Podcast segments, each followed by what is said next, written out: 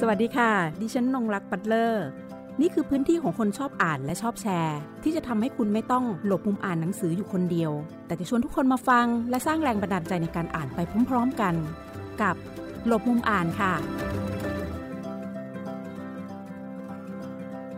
สวัสดีคุณผู้ฟังรายการหลบมุมอ่านทางไทย PBS Podcast วันนี้ดิฉันอยู่กับคุณกิติคุณ กิติอมรกุล นักเขียนมังงะเจ้าของผลงานเรื่อง เมรยูราย เส้นทางมลายู และอีกเล่มเมรยูรูทเปิดเส้นทางใหม่ด้วยหัวใจมลายู หนังสือมังงะทั้งสองเล่มนี้นำเสนอวิถีชีวิต ประวัติศาสตร์ สังคม ศาสนา วัฒนธรรม ภูมิปัญญาของจังหวัด ปัตตานี ยะรา นาราธิวาสผ่านตัวละครในพื้นที่ เพื่อที่จะเป็นเครื่องมือในการสื่อสาร รวมถึงการสืบสารคุณค่าทางสังคมวัฒนธรรม ของ 3 จังหวัด ระหว่างคนแต่ละรุ่น โดยเฉพาะการสื่อสารไปยังคนรุ่นใหม่ และคนหนุ่มคนสาว นอกจากนี้มังงะสองเล่มนี้ ยังเป็นเครื่องมือทางวัฒนธรรม ที่ผู้เขียนสามารถสกัดเอาหัวใจสำคัญมาถ่ายทอด เพื่อสื่อสารทางวัฒนธรรมไปยังผู้อ่านทั่วไป ทั้งตัวคนที่เป็นคนนอกพื้นที่แล้วก็คนในพื้นที่เอง เพื่อเรียนรู้ความแตกต่างหลากหลายเหล่านั้น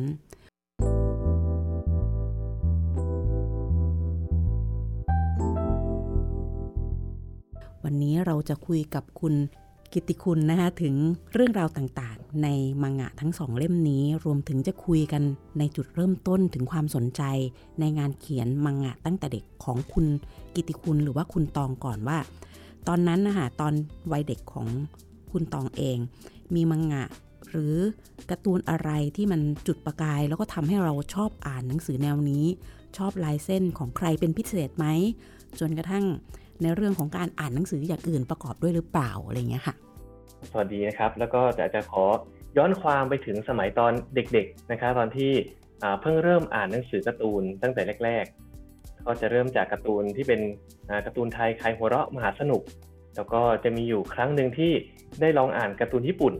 เริ่มจากถ้าเกิดเป็นเรื่องที่หลายๆคนน่าจะเคยอ่านก็คือเรื่องโดเรมอน ถ้าพูดถึงเรื่องที่เป็นจุดเริ่มต้นจริงๆเนี่ยจะเป็นการ์ตูน เป็นการ์ตูนที่ดัดแปลงมาจากเกมนะครับก็คือมังงะเรื่องร็อกแมนซึ่งอตอนนั้นเนี่ยเป็นครั้งแรกที่อ่านเสร็จแล้วได้หยิบกระดาษออกมาวาดเรียนแบบลองวาดตีช่องเรียนแบบการ์ตูนที่อ่าตัดเรียนแบบมังงะที่อ่านสำหรับมังงะที่ชอบอ่านนะครับ ตอนเด็กๆเลยก็จะมีเรื่องที่เป็นแนวประจนภัย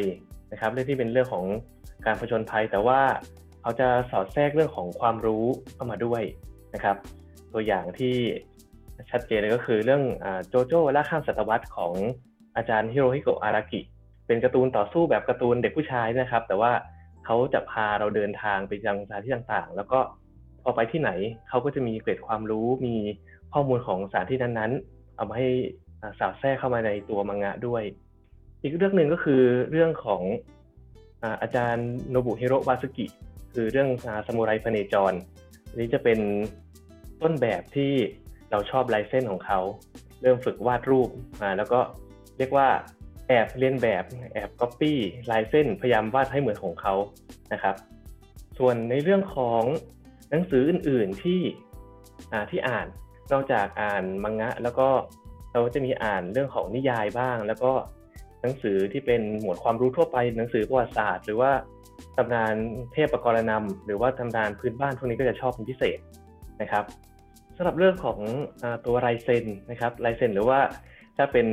ภาษาทางนักวาดในว่าลายเส้นของตัวเองที่เป็นเอกลักษณ์ของตัวเองเนี่ย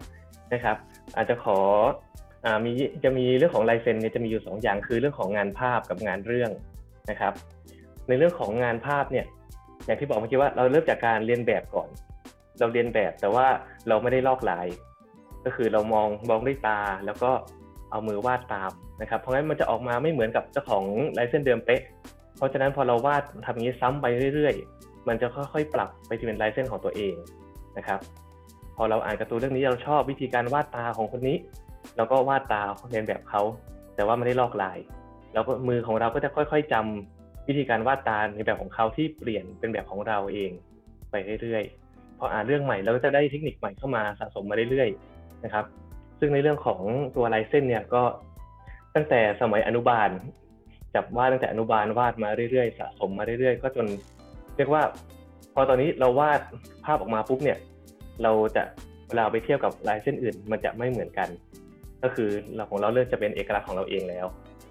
ลายลายเส้นของการเขียนเรื่องนะครับจากที่เคยอ่านหนังสือที่เป็น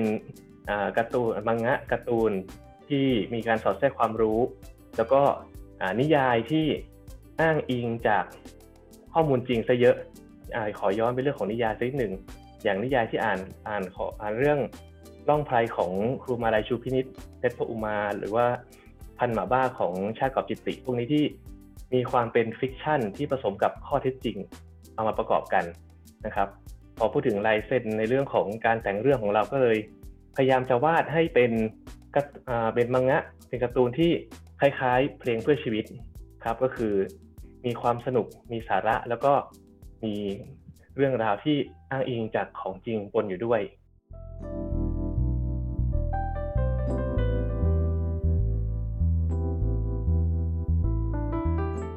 ทีนี้เราจะมาคุยถึงเรื่องสองเล่มหลักวันนี้ที่เราจะคุยกันนะคะในรายการหลบมุมอ่าน นั่นก็คือเล่มที่มีชื่อว่า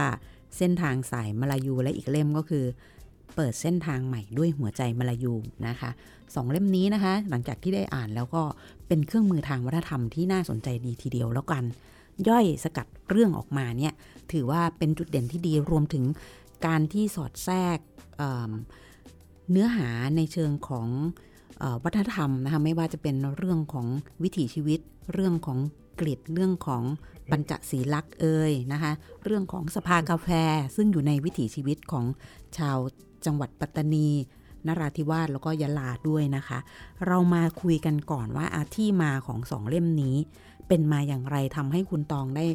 มาลงพื้นที่แล้วก็ได้มาทำงานเขียนสองเล่มนี้ให้กับพวกเราได้อ่านกันค่ะ ครับผมก็จะเริ่มย้อนจากเรื่องของหน้างานที่ทำงานเป็นประจำอยู่ก่อนนะครับ เพราะว่าจะเรียกว่างานเขียนการเขียนมังงะเนี่ยยังอยู่ยังถือว่าอยู่ในหมวดของงานอดิเรกนะครับ ซึ่งหน้างานประจำผมเนี่ยจะทำงานอยู่ที่สถาบันรามจิตินะครับ ในฝ่ายรับรับหน้าที่เป็นฝ่ายสื่อและสารคดี ซึ่งก็จะมีการทำการทำงานวิจัย แล้วก็การทำโครงการในพื้นที่เนี่ยค่อนข้างบ่อยนะครับ ในช่วงก่อนหน้านี้ ก็เลยจะได้ลงไปพื้นที่จังหวัดยะลาปัตตานีนาทิวาสเนี่ยมา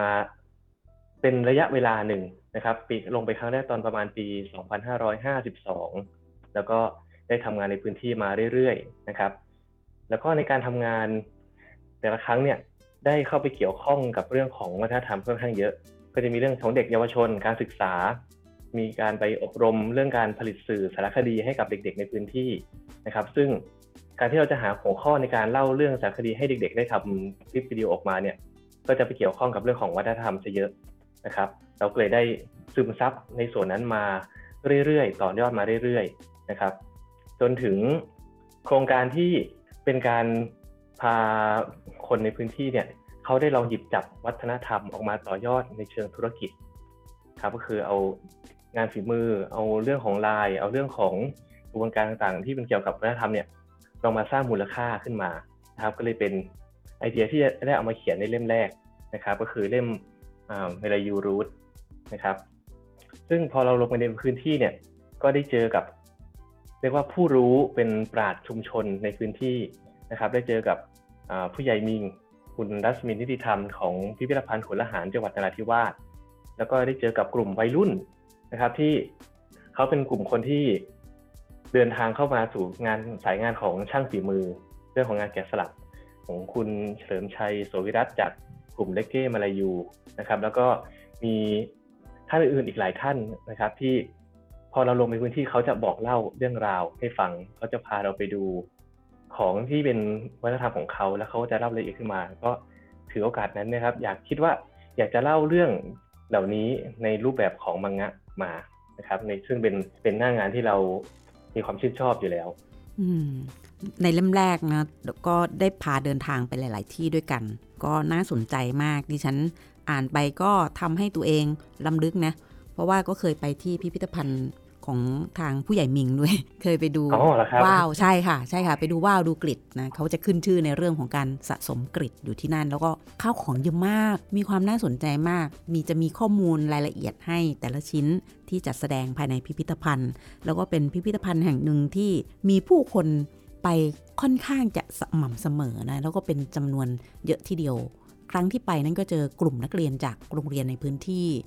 คุณครูพาไปที่พิพิธภัณฑ์แห่งนี้นะก็เกิดการเรียนรู้ที่น่าสนใจเขาก็อยู่ตรงนั้นกันทั้งวันนะคะเด็ก ๆ สนุกกันเลยทีเดียวนะเพราะว่าของที่จัดแสดงเนี่ยมันก็ดึงดูดทั้งตัวเราเองที่เป็นผู้ใหญ่แล้วก็เด็ก ๆ เองเนี่ยก็ดึงดูดตัวเขาด้วยเช่นกัน เพราะว่าอย่างว่าวของที่นั่นนะมันจะมีเอกลักษณ์มีสีสันอะไรของเขาที่โดดเด่นของเขาออกมานะอันนั้นก็คือการไปลงพื้นที่ของคุณตองที่ได้ไปอยู่เป็นระยะระยะ จนกระทั่งเกิดมาสู่การเก็บข้อมูลนะคะเพื่อจะมาทำมังงะในรูปแบบที่ต้องเรียกว่ามีความเป็นสารคดีด้วย ทีนี้ใช้เวลานานไหมในการสกัดเนื้อหาวางโครงเรื่องสตอรี่บอร์ดเอ่ยรวมถึงการออกแบบตัวละครที่เราจะต้องทำนำเสนอละเพื่อจะต้องเป็นรูปเล่มออกมา ตั้งแต่ที่ลงไปพื้นที่ครั้งแรก ตั้งแต่ First Touch เลยก็คือตัวปี 2552 เนี่ย ระหว่างนั้นยัง ยังไม่ได้เกิดไอเดียว่าจะทำเป็นรูปเล่มเป็นมังงะขึ้นมานะครับ แต่ว่าเราใช้เวลาของการทำงานเนี่ยในการซึมซับบรรยากาศ ซึมซับผู้คนซึมซับเรียกว่าวิถีชีวิตของเขานะครับ เอามาเรื่อยๆ จนถึงจุดที่เรารู้สึกว่าเราอยากจะเริ่มเขียนแล้วแต่จะเริ่มเขียนเป็นเรื่องราวแล้ว เราก็จะมีการตั้งกล้องสัมภาษณ์ เก็บบทสัมภาษณ์ แล้วก็การจดบันทึกตามที่ลงพื้นที่แล้วเข้าฟังแล้วก็จดเอาไว้ หรือไม่ก็ขอ เรียกว่าขอคอนแทคเลยว่าใครไหนคนไหนที่รู้จักเรื่องเหล่านี้ดีเรื่องสิ่งนี้ดี แล้วก็ขอเบอร์ติดต่อ แล้วก็ใช้เวลาในส่วนใหญ่ใช้เวลาในช่วงนนี้นะครับ แบ่งเวลาเอาไปข้อมูลเอามาเรียบเรียง ซึ่งถ้าเกิดว่าเรามีข้อมูลหนึ่งก้อนใหญ่ๆขึ้นมาแล้วเนี่ย ที่จะมานั่งเรียบเรียงว่าในหนึ่งเล่มนี้จะเล่าเรื่องไหนถึงเรื่องไหน แล้วก็จะแบ่งเป็นกี่ตอนแต่ละตอนเล่าเรื่องอะไรบ้าง ถ้าตามปกติ ตอนนั้นใช้เวลาประมาณ4เดือน นะครับในการเรียบเรียงข้อมูลทำ storyboard แล้วก็แล้วค่อยๆ ร่างออกแบบตัวละคร พอเป็นเล่มของเมโลยูไลตอนนั้นจะเป็นอีกบริบทหนึ่งก็คือ ตอนที่ว่าเล่มของเมโลยูไลรับงานอ่าเขาเรียกว่ารับรับเงินทุนจากกองทุนกองทุนสื่อนะครับ ก็เลยจะมีระยะเวลาในการทำงานค่อนข้างกระชับกว่านะครับ ตอนนั้นที่ขอเข้าลงพื้นที่ 7 วัน 7วันกลับมาทำสตอรี่บอร์ดทำเรียบเรียงข้อมูลทำอวดตัวละครอีกประมาณ2เดือนนะครับ ก็มันก็จะกระชับกว่านี้ครับ ก็จะแตกต่างในเรื่องของเงื่อนไขของเวลานะคะ ส่วนเรื่องราวที่ถ่ายทอดมานั้นต้องบอกว่าเป็นเป็นสื่อเรียนรู้แลกเปลี่ยนทางวัฒนธรรมด้วยทั้งให้กับคนในแล้วก็คนนอก แล้วก็คนต่างรุ่น เอาละเราจะมาเจาะในแต่ละเล่มเลยค่ะว่า แต่ละเล่มเนี่ย อยากจะสื่อสารอะไรบ้าง ไม่ว่าจะเป็นเล่มแรกที่มาลายูรูทนะคะที่เปิดเส้นทางใหม่ด้วยหัวใจมาลายู แล้วก็อีกเล่มมาลายูลายเส้นทางสายมาลายูนะคะเพราะว่าเล่มที่เป็นเส้นทางสายมาลายูนี่จะเป็นตัวละครซึ่งเป็นเป็นคนนอกเข้าไปนะที่เขาจะไปไปหาเพื่อนเขาที่นั่นในพื้นที่นะคะแล้วก็เกิดการเดินทางการท่องเที่ยวเข้าไป แล้วก็อีกเล่มมันจะเป็นกำลังจะนำเสนอถึงในเชิงของว่าเออเรามี คุณค่าทางวัฒนธรรมตรงนี้เราจะช่วยกันอนุรักษ์หรือว่าช่วยกันผลักดันหรือว่าสืบสารอย่างไรอย่างเงี้ยครับเดี๋ยวจะขอเริ่มจากเล่มเมรยูรูทก่อน ซึ่งโจทย์ของเล่มเมรยูรูทเนี่ยจะอ้างอิงตามโจทย์ของงานวิจัยที่ทำตอนนั้น ซึ่งตอนนั้นเขาพบว่าเด็กในพื้นที่ที่ไปเรียน หรือว่าเด็กจบใหม่เนี่ยเขาไม่กลับมาทำงานที่บ้านเขาคิดว่า การที่เขาจะหาเงินหาสร้างอาชีพเนี่ยเขาต้องไปหางานงานตามจังหวัดใหญ่ๆที่อื่นนะครับก็เลยเกิดปัญหาที่ที่เป็นคนพื้นที่ออกนอกพื้นที่กันเยอะโจทย์ของเล่มนี้ก็คือจะพยายามให้คนในพื้นที่ย้อนกลับมาดูทบทวนดูในพื้นที่ของตัวเองมีต้นทุนทางวัฒนธรรมอะไรบ้าง ซึ่งมันสามารถต่อยอดกันที่มันสามารถต่อยอดไปเป็นงานไปเป็นสิ่งที่ในการหาเลี้ยงตัวเองได้ด้วยนะครับ ก็เลยจะเป็นโจทย์ของเล่ม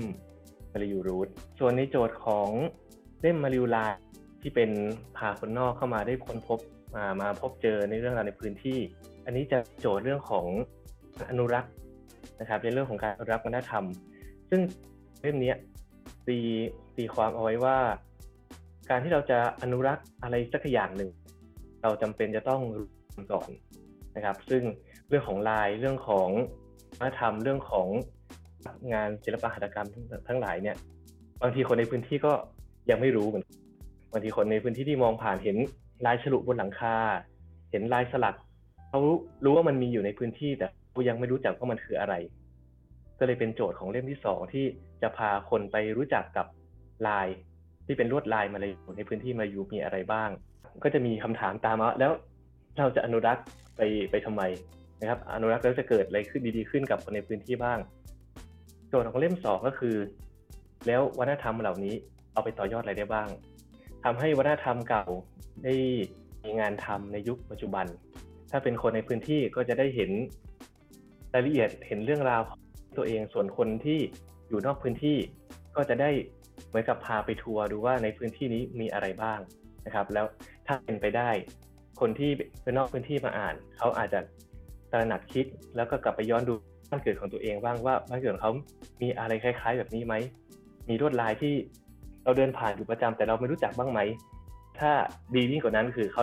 เริ่มทำอะไรสักอย่างหนึ่งกับพื้นที่ตัวเองครับ มังงะทั้งสองเล่มนี้นะคะ เป็นการท่องเที่ยวทางวัฒนธรรมรูปแบบหนึ่งนะคะที่เมื่อเมื่อเราได้อ่านนะเราก็จะได้ชุดข้อมูลชุดความรู้มา อย่างเช่น เรื่องของเรือกอและซึ่งเป็นเรือที่ใช้ออกทะเลทำประมงมาตั้งแต่โบราณนะคะยังมีเรื่องของทุนทางวัฒนธรรมต่างๆ อื่นๆ เรื่องรายละเอียดของกริดประเภทต่างๆนะคะว่ากริดสำหรับคนทั่วไปเนี่ยลักษณะจะเป็นแบบไหน กริดสำหรับเจ้าเมืองจะเป็นแบบไหน แล้วก็กริดสำหรับแม่ทัพด้วยว่าเป็นอย่างไรนะคะและยังเรียนรู้ในเรื่องของห่วงเวลาของการละหมาดในแต่ละวันนะคะเสียงอาซาน มีความสำคัญมีความหมายอย่างไรในนั้นด้วยนะเป็นเรื่องราวที่นำเสนอขุมทรัพย์ทางวัฒนธรรมให้กับคนรุ่นใหม่ ๆ ได้รับทราบรวมถึงคนนอกก็ได้เข้าไปเรียนรู้ตรงนี้ด้วยนะคะ นอกจากนี้ค่ะ พอมันเป็นเรื่องของมังงะ เรื่องของงานเส้น เรื่องของเรื่อง ตัวเส้นเรื่องด้วยนะคะ จากที่คุยคุยกับทางคนเขียนการ์ตูนเขียนมังงะคอมิกอะไรมาเนี่ยยังไม่เคยคุยถึงเรื่องของการบรรณาธิการหนังสือการ์ตูนอยู่เหมือนกัน เล่มนี้ขอเลยค่ะสองเล่มนี้ว่ามีการบรรณาธิการเล่มนี้กันยังไงบ้างทั้งสองเล่มนี้ว่ามันเพื่อจะให้ภาพแล้วเรื่อง มันลงตัวแล้วมันก็บอกแล้วว่าโอเคเนี่ยมันได้แล้ว มันจะต้องไปสู่สาธารณะให้ได้อ่านกันได้แล้วเงี้ยค่ะต้องบอกว่านี้ใช้เรื่องการพรูฟตรวจพรูฟค่อนข้างเยอะ ในเชิงสารคดีมันจะมีเรื่องของความถูกต้องความแม่นยำของข้อมูลเกี่ยวข้องค่อนข้างมากโดยเฉพาะสองเรื่องนี้ที่ไปจับกับเรื่องของ ศาสนาวัฒนธรรม เวลาที่เขียนสองเล่มนี้ครับ ก็จะอยู่เสมอว่าเราจะไม่ก้าวล่วงเรื่องของวัฒนธรรมความเชื่อ การบรรณาธิการของในสองเล่มนี้ ในส่วนของเนื้อหานะครับ ก็จะใช้ใช้การตรวจพบโดยคนในพื้นที่นะครับ ซึ่งส่วนใหญ่ก็จะเป็นเราไปติดต่อขอข้อมูลไปสัมภาษณ์นั่นเองนะครับ พอเราเขียน storyboard ทำโครง storyboard มาโดยละเอียดแล้ว เราก็จะเอาตัวโครง ส่งเป็นไฟล์ PDF ส่งมาให้ทางคนในพื้นที่เป็นคนตรวจนะครับ ซึ่งเขาก็จะกลับมาว่าโอเค ตรงนี้ใช้ได้ ซึ่งในเล่มแรกใช้คนตรวจแค่หนึ่งคนโดยจะเป็นคนที่เราสัมภาษณ์เป็นหลัก ยังขาดความแม่นยำอยู่บนบางส่วน พอเล่มที่สองก็เลยเพิ่มจำนวนคนที่ตรวจสอบเรื่องของเนื้อหาเนี่ยเพิ่มเป็นห้าคน มันมันมั่นใจว่าข้อมูลที่ออกมามันจะใช้ได้ มันจะตรง แล้วก็เรานำเสนอในรูปแบบที่ไม่ผิดแผน มันยังมีปรากฏร่องรอยของทางภาษามลายูถิ่นที่นั่นด้วยนะคะในตัวเนื้อเรื่องด้วยแล้วแต่จะมีคำคำแปลให้นะคะจากที่ได้อ่านมา จากการที่ลงไปในพื้นที่เราก็จะเห็นแหละว่าในเชิงของการทำงานวิจัยนะมันโหมีข้อมูลมหาศาลเรื่องราวต่างๆ อีกมากมายเลยสำหรับใน 3 จังหวัดไม่ว่าจะเป็นปัตตานียะลานราธิวาสเอง ยังมีทั้งในเชิงของเรื่องความอุดมสมบูรณ์ทางเชิงของสิ่งแวดล้อมเนาะ ป่าเอ่ยนะคะที่ท่องเที่ยวทางธรรมชาติด้วย การที่ลงไปเก็บข้อมูลเพื่อทำงานสองเล่มนี้นะคะ คุณตองเองประทับใจอะไรบ้าง แล้วก็คิดว่าเฮ้ยมันมีเรื่องในใจเราบ้างไหมที่ โอ้มันมันอาจจะมีอีกสักสองสามเล่มก็ได้นะ ที่เราอยากจะนำเสนอ อยากจะเขียน อยากจะให้คนได้อ่านกันเพิ่มเติมจากสองเล่มนี้ครับผมอาจจะอาจจะขอเริ่มจากเรื่องของ ประทับใจนะครับ ต้องบอกว่าตอนที่ลงพื้นที่แรกเมื่อประมาณสิบกว่าปีก่อนเนี่ย เกรงมาก ตอนนั้นข่าวคราวก็ยังมีเหตุการณ์มีอะไรอยู่ แต่พอได้ลงไปสักระยะหนึ่งจะรู้สึกว่า อ๋อจริง ๆ คนที่เจอระหว่างทำงานเขาเป็นมิตร แล้วก็มีความกระตือรือร้นที่จะเล่าให้ฟัง รู้สึกว่าเขาอยากจะถ่ายทอด อยากจะเล่าเรื่องราวของพื้นที่เขาให้เราฟัง อันนี้ก็เลยทำงานที่สนุกมากนะครับ หลังจากที่ เขียนส่งจบ แล้วก็ได้มีโอกาสได้ลงไปสัมผัสพื้นที่เป็นบางครั้งนะครับ ก็ว่าเรื่องที่เล่าเนี่ยมันยังลงลึกได้อีก มันยังมีอีกหลายเรื่องที่ค่อนข้างจะน่าน่าเอามาเล่ามากนะครับ แต่ว่าในตอนยังพักไว้ก่อนนะครับ ก็คืออาจจะจดจำเอาไว้กันมาเป็นใส่หน้าเอาไว้ว่ามีเรื่องประเด็นไหนน่าสนใจอยู่บ้างนะครับ แล้วก็อาจจะเก็บไว้เขียนในโอกาสถัดไป ครับผม นะคะก็เผื่อเราจะได้ติดตามกันต่ออีกนะคะเพราะว่าสองเล่มอาจจะยังไม่จุใจนะสำหรับคนที่อยากจะทราบแล้วก็รับรู้เรื่องราวของที่นั่นผ่านในรูปแบบของมังงะใช่ไหมคะเพราะมันเป็นสื่อที่มันอ่านได้แทบจะทุกเพศทุกวัยนะคะแล้วก็เด็กๆเนี่ยนี่มันมีความสำคัญเลยแบบการสื่อสารด้วยภาพนะคะเอาละในเมื่อเราคุยกันไปแล้วในผลงานตัวหลัก ที่เราคุยกัน ทีนี้เราจะกลับมาที่ณปัจจุบันงานเขียนมังงะของคุณตองเอง แล้วก็การเข้ามาของพวกดิจิตอลพวก AI นะ ทุกวันนี้เราจะเห็นขึ้นมาเยอะเลยว่ามันมันช่วยส่งเสริมแล้วก็มันมีผลกระทบกับเราเนี่ยในฐานะที่เป็นคนสร้างสรรค์งาน คนทำคนเขียนการ์ตูนคนเขียนมังงะอย่างไรบ้างค่ะ ครับผมจะพูดเริ่มจากปัจจุบันตอนนี้นะครับ ก็ตอนนี้ต้องถือว่าการเขียนมัง ถือไปอยู่ในหมวดของงานอดิเรกอยู่ ตอนนี้ที่กำลังวางแผนไว้คือกำลังเริ่มข้อมูลเกี่ยวกับเรื่องวัฒนธรรมภาคเหนือนะครับ ที่กำลังตอนนี้กำลังเป็นข้อมูลดิบอยู่ยังไม่ได้เรียบเรียงสวัสดีเรียนข้อมูลวาดเป็นการ์ตูนตามใจฉันเรื่องยาวอยู่แต่ว่าวาดตามใจอยากจะทำเป็นฟิกชันให้เต็มที่ ระหว่างที่ข้อมูลยังไม่เรียบร้อย โดยส่วนตัวตอนนี้ยังไม่เคยได้ลองเอา AI มาช่วยในงานวาดสัทีเดียวนะครับ AI ที่ ที่เคยได้ลองสัมผัสเนี่ยจะเป็นเรื่องงานถ่ายภาพนะครับ ในเรื่องของงานวาดยังไม่เคยได้ลองใช้ แต่เท่าที่ลองศึกษามาก็คือ ยังมีประเด็นเรื่องของเรื่องของความเป็นเจ้าของภาพที่ยังไม่ลงตัวกันอยู่นะครับ ก็เลยถ้านับในหน้างานของตัวเองก็ยังไม่ได้กระทบอะไรมากนะครับเราโดยเฉพาะเพราะว่าของโดยส่วนตัวเราเป็นแค่ระดับงานเด็กยังไม่ได้เป็นงานที่หาเลี้ยงชีพจริงจังแต่คิดว่า ถ้าเกิดอยากใช้ AI ให้สมเนี่ยมันจะเป็นตัวคล้ายๆตัวตัวอย่างนะครับเป็นประเด็นที่ช่วยทำงานได้ดีขึ้น เคยก็มีคนถามเหมือนกันว่าใช้ AI มี AI เข้ามาช่วยแล้วนักวาดจะสบายขึ้นไหม ซึ่งถ้าเกิดเขาใช้งานก็จะสบายขึ้นครับ แต่ว่าด้วยความเป็นเราชอบวาด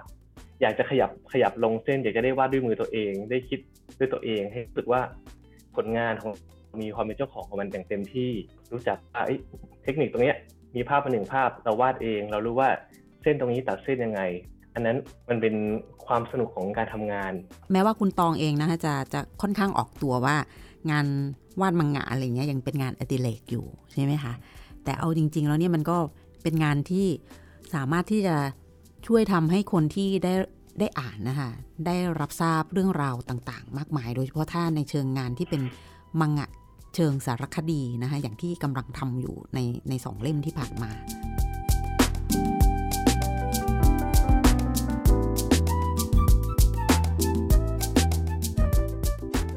คุณค่าของการเขียนมังงะของตัวเองเนี่ย ตัวเองมองเห็นอะไร ในเรื่องไม่ว่าจะเป็นการสื่อสารด้วยภาพหรือว่าสื่อสารด้วยเรื่องก็ตาม คุณค่าที่นะครับก็คือการได้ผลงานที่เรารู้สึกว่าเราได้ใช้ฝีมือกับมัน นะครับ เป็นผลงานที่เรากลับมาย้อนอ่านกลับมามองภาพจะรู้สึกว่าภูมิใจ กับในอีกส่วนหนึ่งก็คือ เราได้เผยแพร่ไปยังเราต้องการสื่อสารด้วย ถ้าเป็นไปได้ก็คือเราอยากจะให้หนังสือเล่มนี้เป็นจุดสร้างแรงบันดาลใจให้กับที่อ่านนะครับ คนที่นอกจากจะให้ความรู้แล้วก็อยากจะมอบความสุขให้กับผู้อ่าน แล้วก็แต่ที่เรารีเสิร์ชข้อมูลเราพรูฟข้อมูลมาขายเนี่ยถ้าเกิดว่าหนังสือเล่มสองเล่มนี้ สามารถเป็น reference ให้กับ การทำงานของคนอื่นต่อไปได้เนี่ย ก็จะดีมาก ก็จะดีใจมาก จะมีอยู่ครั้งสองครั้งครับที่ผมจะได้เห็นได้เห็นสีหน้าของคนที่ได้หยิบหนังสือนี้ไปอ่านนะครับ ก็คือจะมีเด็กในพื้นที่ที่ได้หยิบไปอ่านกับครั้งล่าสุดก็คือ ตอนที่ไปออกงานที่ Open House Thai VA นะครับ มีน้องที่เป็นคนในพื้นที่มาหยิบอ่าน เปิดออกมาแล้วก็ อันนี้มีเรื่องของบ้านผมด้วยเหรอในความรู้สึกของคนที่เป็นคนเขียน มันทำให้รู้สึกดีใจรู้สึกภูมิที่มีเราได้เล่าเรื่องของคนในพื้นที่แล้วคนในพื้นที่ได้มาเห็นแล้วเขารู้สึกชอบ ขอแชร์นิดนึงนะคะ ในส่วนตัวที่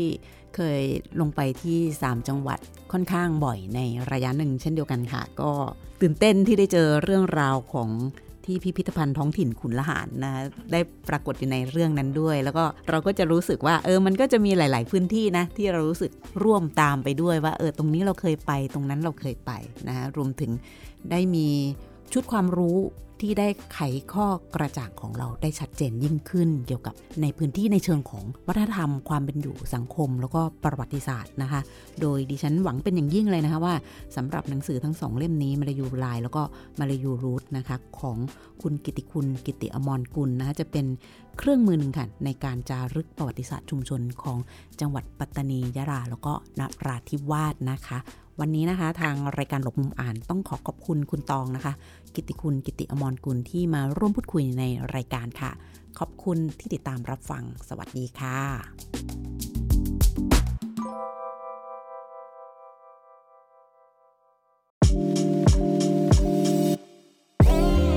ติดตามข่าวสารและความเคลื่อนไหวของไทย PBS Podcast ได้ทาง Facebook, YouTube, Instagram และ Twitter เพียงเซิร์ชคำว่าไทย PBS Podcast